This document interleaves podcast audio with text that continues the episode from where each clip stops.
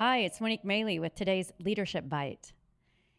So, I often get asked about my company name, Articulate Persuasion, and why I called it that, and what it really means, and what I do.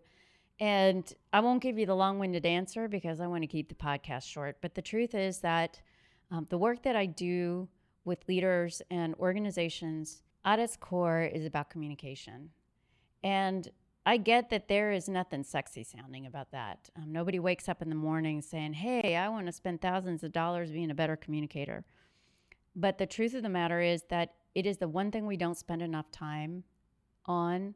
It is the one thing that can either make us more successful or completely derail us and our organizations.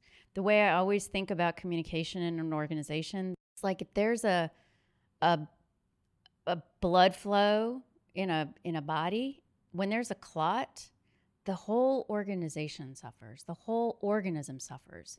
It's the same with miscommunication. If there's a miscommunication on your tech team, it is going to affect every other department in your company. If one member on your team is not communicating effectively or is creating a disruptive environment on your team, that project that program, that deadline, that client, everybody's going to suffer. It affects everything. And yet, it's the one thing that we don't talk about, ironically communication. And we also seem to think that communication is about telling people stuff. Um, okay, newsflash, it's not. It's not about what you say, it's everything. It's what you say, it's how you say it, it's how it's heard, it's what you don't say. If you think you can storm through the office, go down the hall and slam your door and not think you're communicating something, uh, wrong. It's always a dialogue.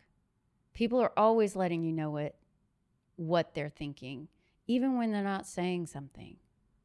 And so, what are you communicating when you walk into your office? What are you communicating when you send that email? What are you communicating when you disconnect in the staff meeting?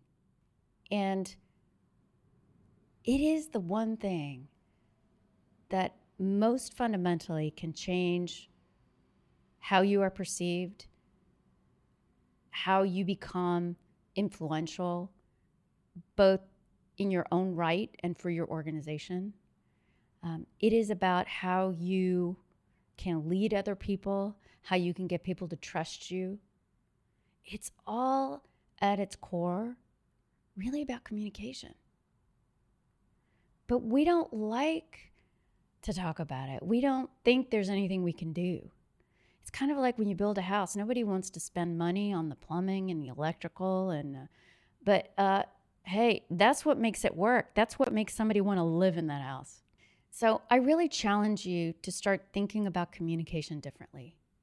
I want you to think about all the forms of communication the verbal, which is what you say, the vocal, which is how you say it, your tone of voice, the visual, which is all the body language cues, the energy you bring into the room. All of that is what you're communicating, what you say and what you don't say. If you want to level up your leadership, it starts with communication. So think about that and some of your thoughts. And that is today's Leadership Bite.